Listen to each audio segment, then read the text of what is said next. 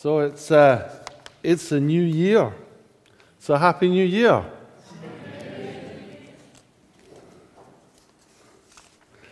In Scotland, we make a big deal of New Year. But I'm not sure that in Scotland they really do make a big deal of New Year. I think in Scotland they make a big deal of a booze up, and, uh, and that's not exactly the same thing. Uh, and we talked about resolutions and intentions. Um, and my feeling is always that if it's the same old, same old, you haven't made a big deal of anything, have you, really? So um, I'm not sure that the Scots do make a big deal of the new year. Like I said, they just make a big deal of a booze up, and that's not quite the same thing. So, anyway, a new year for us um, usually means a new theme. And uh, it does today. We're going to have a new theme for teaching um, as, as we, we come into the new year.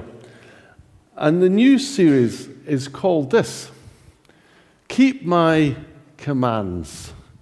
That's what Jesus said. Jesus said, If you love me, you will obey my commands, or maybe my teachings. So Jesus says this in John. He says this to his disciples. He says, Anyone who loves me will obey my commands. My Father will love them. We will come to them and make our home with them. Anyone who does not love me will not obey my commands. These words you hear are not my own, they belong to the Father who sent me. So, God the Father says this If you love Jesus, you will obey what he commands. Now, for those of you who um, are not familiar with how we've operated in this church over the last two or three years, one of the models we've been using to be a missional church uses the, uh, the acronym BELLS bless, eat, listen, learn, and send. And one of the L's is L for learn. And what we're being, it's being suggested that we should learn is we should learn all about Jesus and what he said. And that would make sense, would it not? Very difficult to work out how we're supposed to do what Jesus commands if we don't actually know what it is that he does command. So, therefore, logically speaking, we're going to spend a few weeks between now and Easter looking at what it is that Jesus actually does command us to do. However, over the years, certainly in the West, lots and lots of evangelical Christians have developed a problem with commands. They don't like to hear anybody at the front say should, ought, must. They really, really don't like to hear that. And that poses us a problem because that is actually the language of the New Testament. The New Testament is full of should, ought, musts, and the person who started it the real troublemaker, so to speak, is Jesus, who does this all the time. How very dare he? Now, the interesting thing about this is that should, ought, must involves commands, and commands therefore suggest obedience. Yeah? Now, the Old Testament principle worked like this God said, Here's a whole load of law. Please keep it, and it will go good. Don't keep it, and it will go bad. But I don't want you to keep it just because it's the law. What I want you to do is to keep it because you love me. I want you to keep it because you love me. Now, the difficulty here was that in the Old Testament, we know the people who were given the law just frankly didn't love God that much. So, mostly they didn't keep, and mostly it went bad for them. Until eventually they ended up completely outside of the land they'd been given, absolutely exiled and totally isolated. And then they realized that maybe they ought to keep the law. The trouble here was that there was still no love. So it kind of still ended up, kind of, you know, you know how you get teenagers? Have you ever come across a teenager? You might even have been one yourself. I don't, I don't know, possibly. Right, you know that thing where you say to, to your kid, you go, look, it'd be really nice if you just sort of help around the place. And they go, because that's universal teenage language. and, and they go, well, and you go, look, you know, you're part of this family. If you loved us, you'd make a contribution. Ah, and then you have a big argument, and there's a big huff, and there's like, well, if you want, and to your room, and blah, blah, blah. You know what I mean? You know all that stuff that goes on. And then after a while, I don't know what drives it a sort of combination of hormones and guilt, I suppose. That they, they come storming down the stairs and go, right.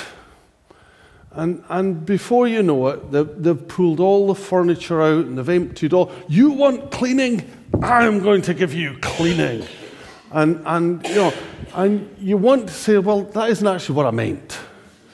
You know what I mean? To the extreme of the extreme. And actually, you're not doing this because you love me. You're doing this because you're in the huff. You know what I mean? Well, kind of that's how Israel ended up, where they went, right, if God's not going to be nice to us because we don't obey the law, we'll give him law. That'll show him. Which kind of isn't exactly love, is it? It's huff. Now, the problem with the Christian is they say, well, we don't want to be like that. And we don't want leaders in churches who are complete dictators. Therefore, should, must, and ought has to be removed from all our thinking. Well, that's kind of the extreme as well. The problem for the Christian is this doing what Jesus commands should be because we love Jesus. And that seems to cause a problem. One of the difficulties is that we no longer see obedience as a priority. I'm talking about the whole West. I'm not just talking about us here, I'm talking about the whole Western evangelical church. We kind of see it as a sort of negotiable We've lost our perspective, if you like, on, on spiritual life. You see, outside of following Jesus, we only have the physical life. So we have a range of choices, don't we? We basically go, whatever choice we make, that determines our quality of life. We make poor choices, the consequences come, and so on. But the Christian life is slightly different. The Christian life has is more than that. That when we make choices, the choices have a spiritual dynamic too. And following them is important. So when the Bible says, if you do this, it will be unhealthy, that means it'll be unhealthy and it'll have us an issue. So, what Jesus does is gives us commands out of love. And that is to do us good. In post truth culture, which is where we're at now, however, that wouldn't be a command. That would just simply be Jesus' opinion. Well, thank you, Jesus, for sharing your opinion. And I'm sure that works for you. And who knows, it might work for me tomorrow. And the day after, it might not work for me again. And two weeks from now, it might start working for me again. And we'll kind of work on that hazy, phasey, however you feel sort of basis. And the difficulty with the Bible is it doesn't fit our current culture in any way at all. In fact, the church gets into difficulty in its teaching of the Bible when it starts to use modern words. One of the words I've been hearing a lot over the last, particularly the last year, about church and being involved in church is the use of the word volunteer. Volunteer isn't a word that appears in the Bible. And, and it's a difficult concept because, you see, in the Bible, the concept is that discipleship is actually an obligation for the Christian. It's not an obligation for people who are not Christians, but for Christians, it's an obligation. In other words, we do it because we've signed up for it. And that's an interesting concept. The whole non negotiable thing is just a challenge for us as a church. It's a challenge for us as Christians. It's a challenge for us in our culture. But it is an interesting sort of concept. So, what I don't want to do is have a series where lots of fingers get wagged at people, or people feel pressurized or put into overly onerous positions, or we all get very legalistic. But there is another side to this, which is that it's not the same if we follow Jesus. It's not the same if we follow Jesus. We are challenged to do what he tells us to do. Not as though we had a choice, but as though we had an obligation. You must. You ought. You should. Now, to avoid that being my opinion, in other words, I'm not telling you you ought, you must, you should. We stick to what it is that Jesus tells us and what the Bible tells us. Those who then teach beyond Jesus' teaching, or not beyond, but expand Jesus' teaching in other parts of the, Old, of the New Testament and tell us to be, if you like, um, what we ought, what we should do. Now, one of the reasons that Jesus says must It's a bit like the doctor. So the doctor says, You must. Usually, what the doctor means when the doctor says you must is if you don't, something pretty bad is going to happen. As opposed to, you must do this. You know, you must wear different colored shirts because, frankly, you're spoiling my surgery wearing clothes like that. Now, that would be kind of going beyond, you know, the, the, the sort of, you know, physician's bounds. And it works the same in the church. You know, if the church says, well, you know, you must, you must be here every week in a suit and tie or a posh hat or whatever, then, then that's got nothing to do with it. And it, nor does it, for that matter, affect the health of the church in any way, shape, or form. However, we do have areas where it does make a difference. And what Jesus says is, you should, you ought, you must, because it's good for us to do it. And if we love Him, then we will become healthy members of His family. Quite often we say to our kids, please don't do that. Please don't do that because it's potentially going to do you harm and it makes me worry a lot. And if you loved me, you really wouldn't want to make me worry that much. Well, it works the same way. Please don't do these things. Please do do these things because if you don't, you make God worry about you. I know Jesus said, Don't worry, I'm stretching it a bit, but you know what I mean. It causes him concern because it's not healthy. And that's kind of where we've started. I'm going to start with the first one, where Jesus says to Nicodemus, You must be born again. You must be born again. Now, we've already dealt with the, the must. But he puts that on as a minimum requirement. The minimum requirement is no one gets into the kingdom of God unless they are born of water and the Spirit.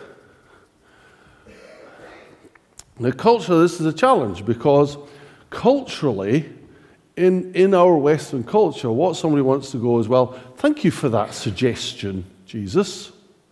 I've decided that I'm going to get into the kingdom of God in a different way.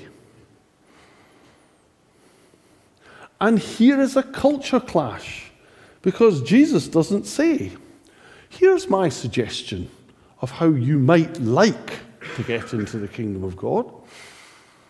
But of course, other ways are possible. Jesus doesn't say that. He says, Unless, unless you do this, you don't Get, this is non negotiable, this is absolute. And that's quite challenging. We can't go to God and go, I'll make my own way in, please. Because God says, no, this is the way.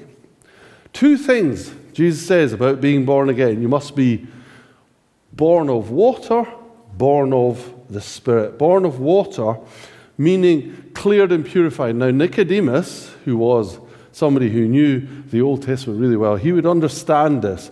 One of many, many references about being born of water comes from Ezekiel, where the prophet Ezekiel promises the children of Israel this. He says, For I will, this is God speaking to the people, I will take you out of the nations and I will gather you from all the countries and bring you back into your own land. I will sprinkle clean water on you, and you will be clean. I will cleanse you from your impurities, from all your idols, and give you a new heart and a new spirit. I'll remove your heart of stone and give you a heart of flesh. I'll put my spirit in you and move you to follow my decrees and be careful to keep my laws. So, an inside out cleaning out a washing up. We are called to have the same thing. The writer to the Hebrews in the New Testament says the same thing. Therefore, brothers and sisters, since we have confidence to enter the most holy place by the blood of Jesus, by a new and living way opened up for us through the curtain that is his body. And since we have a great high priest over the house of God, let us draw near to God with a sincere heart with the full assurance that faith brings, having our hearts sprinkled, meaning with water, to cleanse us from a guilty conscience, and having our bodies washed in pure water. That's an interesting idea that we become cleaned up by God. Cleaned up.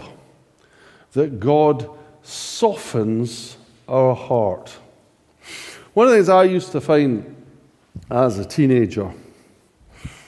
Does this happen to you? Maybe. I used to do that, you know that jaw thing where you go and your jaw goes really tight. That, did you ever do that? No. Okay. I used to find when somebody was pushing me in a direction I didn't want to go, I did that jaw thing. I started to get up. I know, I still do it. You're right, yeah. I'm, I'm really pleased my kids aren't here today. Uh, yeah. And it was about that getting, getting shoved. And it, it's, it's real, genuine donkey behavior. And this might be, you know, a disservice to donkeys, but you know, like the more you push, the more your heels go in, you know? Yeah. Well, for me, that was just about hardening up. I would harden up. Whenever I felt like, you know, I ought to be giving in, I would harden up. Now, I learned that other people are much cleverer than me and they don't do that because that causes trouble. And instead, they stay nice and loose in the jaw and they go, Yes, of course I will. They're not going to do it. It's not going to happen. But they go, Yes, of course, you're absolutely right. Yes, I see that now. But they're not going to do it. When I, when I um, became employed in managing other people, initially I, I had this idea that, you know, when you meet resistance, you know it's resistance because people show you that they're resisting. And it took me a little while to learn that there are lots of people who appear massively compliant, who absolutely have no intentions of doing anything that you suggest whatsoever. And you ask yourself, well, which is worse? I've got to be honest. I find people who are really, really compliant on the surface and uncooperative underneath harder because at least I know what I'm dealing with, with the truculent, awkward ones like me. Maybe I just find them easier to deal with because they're like me. That's often the way. But at the end of the day, either side, the intention inside is not to cooperate. And what God promises is that when we are cleaned up in Jesus, our tendency to cooperate with God should change. Does that make sense? It should change.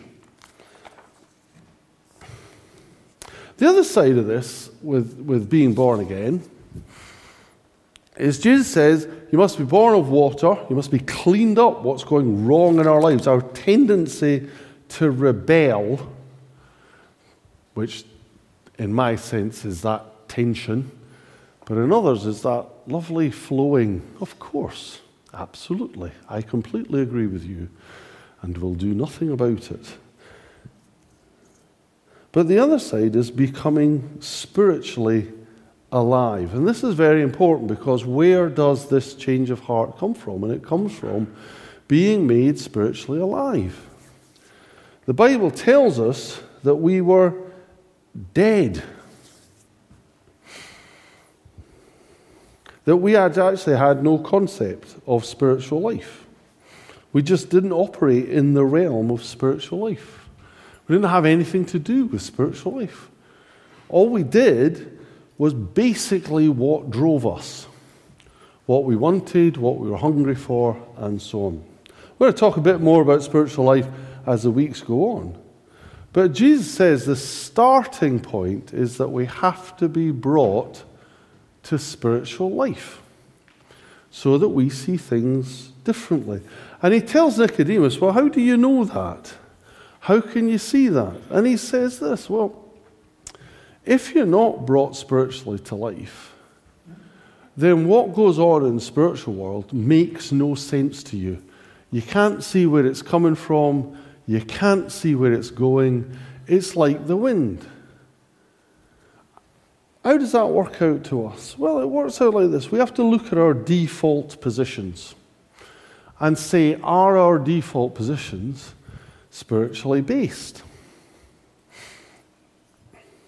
What do we revert to? What do we look back to? What do we put our security? Does, do we run to God do we run to other things? And I think there's the, there's the challenge for us that we're, our identity becomes different. Now, what Jesus says is that when we're born again, we become a new person. We become completely different. We join a different family. And that's exciting, but it's also challenging. New life means new freedom. What do we do with this new freedom? What do Christians do with their new freedom? Well, the challenge for the Christian is the same as it's ever been for human beings who encounter God. So in the Old Testament, this nation of slaves got set free from slavery. They went out into the desert, and as soon as it got tricky, what they wanted to do was go back to being slaves again. Now, does that make sense to you? But it did to them. You see, the price of freedom is that you now live your own life. But living your own life means that you make choices and you have responsibility. And as soon as that looks hard, the temptation is just to go back. Now, eventually, the children of Israel got used to the idea that they had their own lives, and they settled in a place, and then they discovered the people around them, they had their own lives as well, but they were living their lives differently. And guess what? In true human nature, they said, Well, we want to be like them. And God said, If you're going to be like them, then it's all going to go wrong. And they said, We don't care. We don't like being different. We want to be the same. And so they were, and it all went different. Now, Christians can do exactly the same thing. We can say, Well, what are you going to do with your new freedom? I'm going to go back to slavery. I'm going to go back. Before, I used to not be able to deal with my feelings. And now I can run to Jesus or I can just follow my feelings. When I, when I used to not belong to Jesus, I used to crave for these things. And when I didn't get them, I felt insecure. Now that I belong to Jesus, I'm still going to use those things to make me secure. Or at what point do we change? And, and the Bible says to us that we have the opportunity to change, but Jesus says you have to.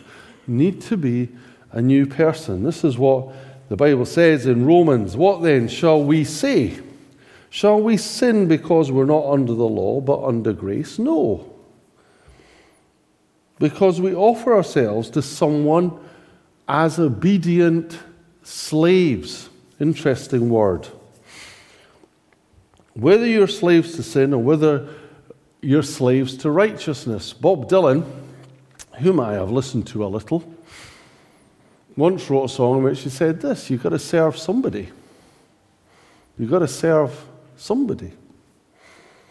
In Romans, says this You have come to obey from your heart, you've come to obey wholeheartedly the pattern of teaching that has now claimed your allegiance, you have been set free from sin and have become slaves to righteousness.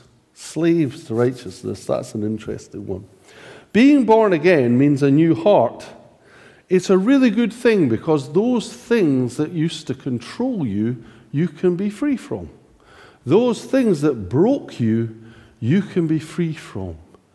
Those things that you want more and more and more and more of, as we've been talking about at Christmas, but never actually seem enough, you can be set free from. But then, having been set free, you need to live differently. Because if you go back, it's just the same. Now, how do you live as a Christian in the modern world? We've been having conversations about this over the last um, couple of months. Um, and this is not my analogy, but I do really like it. If Jesus was teaching sort of in you know, town squares nowadays like he did before, the kind of modern question potentially we get would go like this. We go, look, Jesus, can I ask a question? Yes. Well, look, I've decided I'm going to be a disciple. So I'm going to be a disciple, Jesus. But I just want you to know okay, all this stuff, well, I don't really like it. And all the things that I was involved in, they're just a lot cooler. And doing what I want kind of feels good for me. So, what I'm interested in, Jesus, right, if I can be a disciple, is let's just cut to the quick here. What is, just tell me, what is the absolute minimum that I can do? I mean, like, where is the line in dodgy scenes in films and television that I can watch still be okay? Where's the line in terms of language? You know, just exactly how intimidating does somebody have to be forcing me to admit to being a Christian before I actually have to tell them that I really am? I mean, how bad does it have to get? What's the absolute total minimum that I can do? What's the minimum I can give? What's the minimum amount of time? This Bible reading malarkey. How many times a decade do I actually have to read the thing? I mean, genuinely, outside of when I want something from you, how many times do I actually have to pray? I mean, really, what's the, you know, tell me. Now, we know what Jesus' response is because Jesus tells us in, in the New Testament. But what Jesus is going to say is going to say, if that's your attitude, mate, don't bother. Because actually, what you're choosing is not me because you don't love me. If you did, you'd keep my commands. If you were really born again, if you were renewed, and this is what Jesus says Jesus says, anyone puts their hand to the plow and looks back is not worthy of me. That's quite challenging. Jesus said this. Get it in the right context. But he said, anybody who will not choose me over the desires of their mother or their father or their wife or their husband or their children isn't following me. That's challenging. It's like you put me first. Do you think I can't care for your wife and your children and your father and you? Of course I can. Do you think I can't do that? Are you prepared to trust me or do you want to keep control? And that's the whole thing. We're challenged to be born again, to be something radically different. And Jesus says you have to be. You have to be, which is quite a challenge. Wholeheartedly, sacrificially. Jesus says, be washed from your sin. One of the challenges for modern church is that modern church wants to be popular by compromising with sin. whether it's um, industrial sin, financial idolatry, as we see in prosperity gospels and materialism, whether it's in sexual immorality, whether it's in community selfishness, whether it's in the power of ourselves, whatever it is, we like to compromise with sin. But here's the problem the problem is that the church which compromises with sin will die. Revelation tells us this. Read the first three chapters of Revelation, see what Jesus says. And there, but there's a good reason for this. Because if there's no sin, there's no need for salvation. And if there's no need for salvation, there's no need for a gospel. And if there's no need for a gospel, trust me, there's no need for a church. Because that's all we've got. So we have to be different. We have to be called to be different. We need to be washed and we need to be made alive. So here's the question What does that look like for you? What does that look like for you? What does that look like for this church? What do we as a church look like if we are being sold out? We're not being minimalist, we're being washed and made alive in the Spirit. What does that look like for us and also, what does that look like for you in this church? What does that look like for you in this church? I'm really pleased that we're a good thing about Bridgnorth. But what are we doing with it? We need a vision of what this looks like, salt and light. And let's be honest, ladies and gentlemen, there is no better year to have vision than 2020. This is the year to have vision. Yes? What is our vision? What is your vision for you, sold out and born again? What is your vision for this church, sold out and born again? And what is your vision for you in this church, sold out and born again? Jesus says, You must. You must be. This is not me, this is Him. You must be born again. So come to Jesus, get fresh vision. We as a leadership have an away day on Saturday where we're all getting together, and, and one of the things we need to pursue is how does vision go forward for this church and what is our role in that. So please pray for us on Saturday as we do that, as we seek vision. But we need, we must be born again. Let's pray. Lord Jesus, first of all, I just want to thank you for the patience of these people listening to me for such a long time. Lord, I pray that what I've said that is of help and of you goes deep and into hearts. And that what I've said that is not of help is discarded. Because what we need, Lord, is to hear from you, not from me. And what we want is your word to go deep and for us to know how it is that we can best please you by obeying all that you command. So be born in us again. Be born in us anew, as the carol says. And let us be refreshed and empowered in this new year, we pray in Jesus' name. Amen.